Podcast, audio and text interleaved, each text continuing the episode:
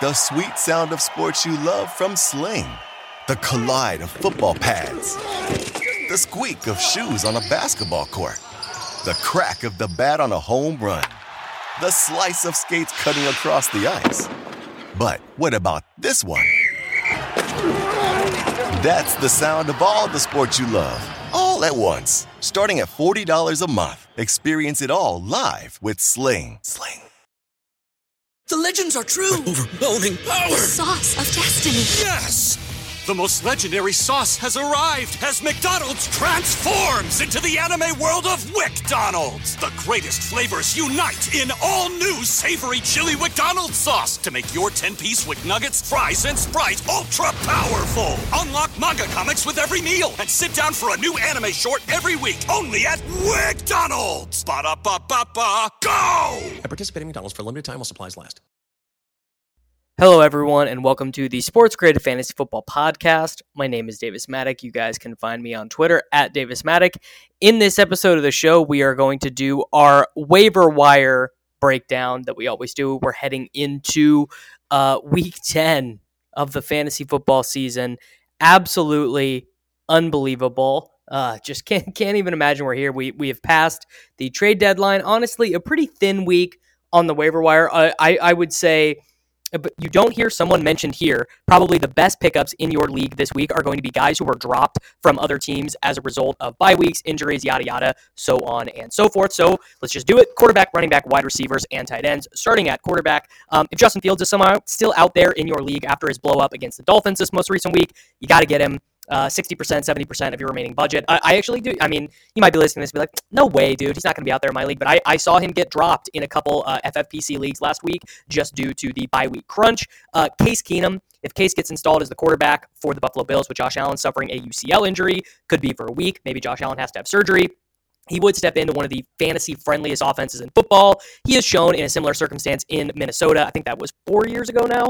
Uh, that, that sounds about right. With Stefon Diggs, I think that he can become, you know, he, he can be baseline competent. Obviously, not going to be, I mean, is he better than Andy Dalton? Yeah, I think I think he probably is in this offense. Going to project like 16, 17, 18 fantasy points per game. Speaking of Andy Dalton, he and Daniel Jones are some of the other available streaming options. And then also, if you have a good team, especially in these big tournaments, uh, you know, uh, the F- the uh, FFPC main event, the NFFC primetime, uh, I, I think this is right about the time to to on good teams. You know, if you only have two losses, one loss, to start thinking about adding Deshaun Watson as he will return from his suspension in Week 13. Moving to the running backs, we have Jerick McKinnon who's actually available in more leagues than you would think, even in deeper formats, even in the main event. Um, we, we, I think we finally saw the Chiefs give up running the ball. Patrick Mahomes threw the ball 68 times against the Titans. Isaiah Pacheco and Clyde Edwards-Helaire combined for 4.4 fantasy points, 1.0 yards per carry, and they just looked dead. They looked horrible. McKinnon played the most snaps of any guy in that game, was getting whole drives to himself in overtime and in the second half of that Titans game. He just makes the most sense for this Kansas City team. And I think, uh, it, you know, kind of the same way that they actually did last year, it just, they're just transitioning to using him more as the season goes on and the games get a little bit more important. Chuba Hubbard, I think there's a decent chance he's been dropped in a, a, fair few leagues as he's been out the last two weeks. The Panthers are not using D'Onta Foreman on third downs at all. Spencer Brown and Raheem Blackshear filled that role the last few weeks. I think 5 to 10% should be good to get him where he's been dropped. They do get to play the Falcons this week. I, I do think that Hubbard is decently interesting. Uh, you know, obviously not going to be a top 15 running back or anything like that, a timeshare in a bad offense, but he is probably going to get more of the high value touches in that Panthers offense. Isaiah Spiller, with Josh Kelley on the IR, Spiller played more snaps than Sony Michel against the Falcons, was getting some of that, you know, between the 20 spell work for Austin Ekeler. Spiller was a really highly touted player coming out of Texas A&M, was really bad at the combine. Honestly, my guess is that he's going to be one of those guys who looks pretty good once he gets into games. Uh, could honestly be a potential league winner with an Ekeler injury, and I think he can even be a decent running back too if a couple things happen. So the first being the Sony Michel, Josh Kelley snaps have to go to zero. And then Spiller just has to play well, and, and he's got to earn some goal line work. You know, Ekeler's been getting all this goal line work, but both Austin Ekeler and the coaching staff have said pretty repeatedly they don't really want him getting all these carries. They don't really want him getting beat up that much. So I, I think there is a potential role there for Spiller.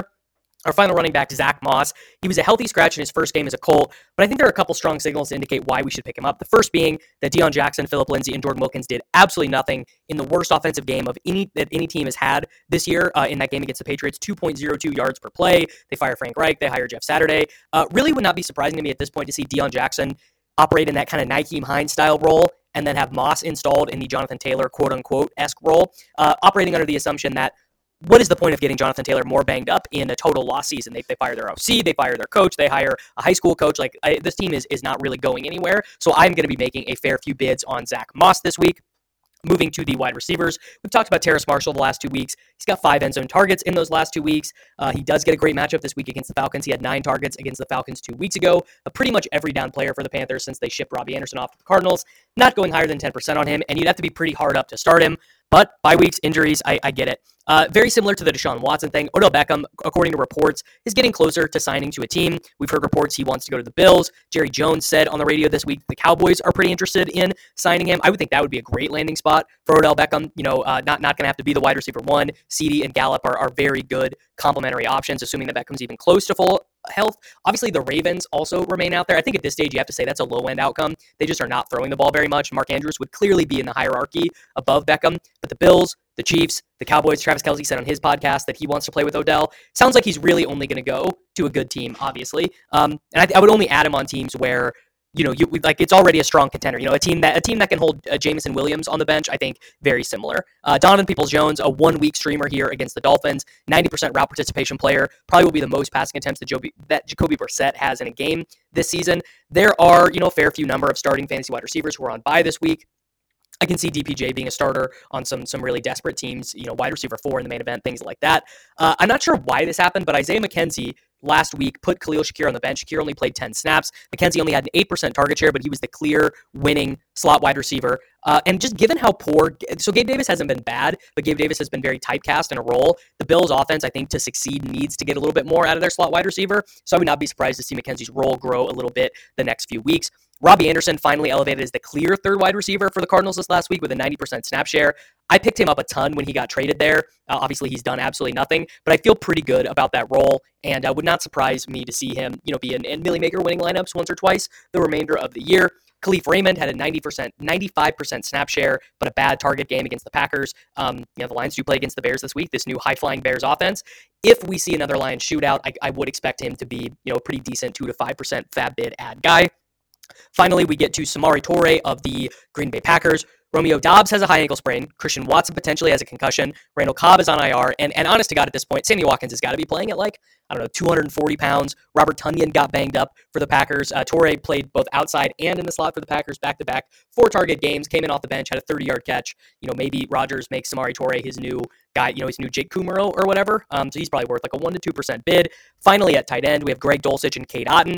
They got dropped. Pick them up. That simple. Cole Kmet, three touchdowns in the last two weeks, has played over 90% of the snaps in every game this year. I don't think he's a locked in fantasy starter, but he is like a pretty interesting way to attach yourself to the ascendancy of Justin Fields. I, I, I like picking him up in leagues where he's been dropped. Foster Moreau, 95% snap share has continued with Darren Waller out. No idea if Darren Waller's ever going to return, but uh, Moreau definitely a guy worth holding at this point. I started I started him in a few leagues last week, and, and honestly would do it again if Waller continues to be out. Tanner Hudson, he, he might play the most snaps of any tight end who's widely available in fantasy football right now. Had an 80% route participation in the Giants' first game without Daniel Bellinger. Pretty low floor, low ceiling option. And then I just wanted to end with a note because we talked about the Lions tight ends last week. None of them are ads, starts, any anything like that, even with Shark and Reynolds out. All three of Wright, Zylstra, and Mitchell played. All got targeted. None of them were targeted more than twice. Zylstra scored on like a, you know, an offensive lineman could have scored. It was like a, a one yard broken play type thing. Mitchell's was more of a real route. I thought maybe Wright would be a low end streamer, but I, have seen enough evidence after one game to say that he is not. So that is it this week. Uh, hope that was useful. Hope that was helpful. We'll be back on Thursday. The legends are true. Overwhelming power! The sauce of destiny. Yes! The most legendary sauce has arrived as McDonald's transforms into the anime world of WickDonald's. The greatest flavors unite in all new savory chili McDonald's sauce to make your 10-piece Wick Nuggets, fries, and Sprite ultra powerful. Unlock manga comics with every meal and sit down for a new anime short every week only at WickDonald's. Ba-da-ba-ba-ba, go! At participating in McDonald's for limited time while supplies last. Self monitor your blood pressure in four easy to remember steps. Self monitoring is power. Visit managerbp.org. Brought to you by the Ad Council, the American Heart Association, and the American Medical Association in partnership with the Office of Minority Health and Health Resources and Services Administration.